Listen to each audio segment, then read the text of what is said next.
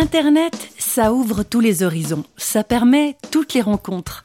On n'a jamais eu autant accès aux autres et on n'a jamais été autant exposé aux autres. Réflexion faite, l'ouverture à l'autre, ça ne passe pas forcément par des chemins du web. Tenez par exemple notre invitée, Eve Soulin.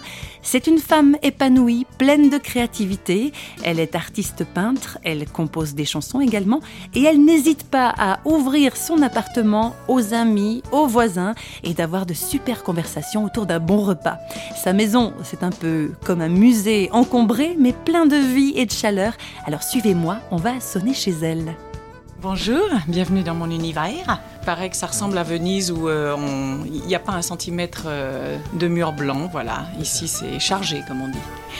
Peinture, sculpture, euh, meubles anciens, collection de miroirs aussi. Ce qui me passionne, c'est le rapport euh, à l'autre, les rapports des êtres entre eux. Et euh, j'ai eu envie de peindre l'intensité de l'être à travers le regard. Donc je me suis attachée uniquement, pratiquement au visage. J'ai aussi exposé en fait une œuvre qui a été faite pour les enfants, pour l'éducation et qui a voyagé un peu partout pour l'UNESCO. Ça, c'était une belle expérience de rencontre aussi avec des artistes. Et tous ces artistes qui ont fait cette exposition euh, sont tous euh, dans la même mouvance, euh, vers l'autre, tournés vers les autres, quoi. Et c'était, c'était donc très riche. Et il y a 25 artistes du monde entier qui ont participé, qui représentaient un pays, dans le but de sensibiliser les hommes politiques qui ont été invités à regarder ces, ces œuvres pour qu'ils allouent plus de budget pour l'éducation, pour sortir les enfants des rues.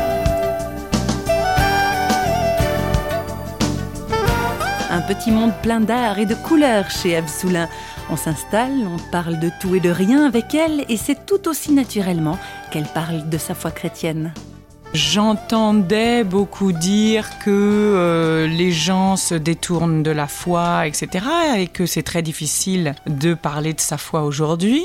Et c'est quelque chose que moi je ne vis absolument pas. Finalement, l'analyse euh, rapide que je pourrais en faire, enfin, et qui est peut-être euh, certainement réductrice, mais c'est que les gens se sont rendus compte que le fait que la guerre soit soit finie ne résout pas les problèmes, que tout n'est pas rose, que le fait d'avoir un confort et d'avoir tout ce qu'il faut, tout ce qu'on a souhaité quand il y avait des privations, ne rend pas heureux. Et finalement, je trouve qu'aujourd'hui, c'est plus facile encore de parler euh, de la foi et de spiritualité que jamais.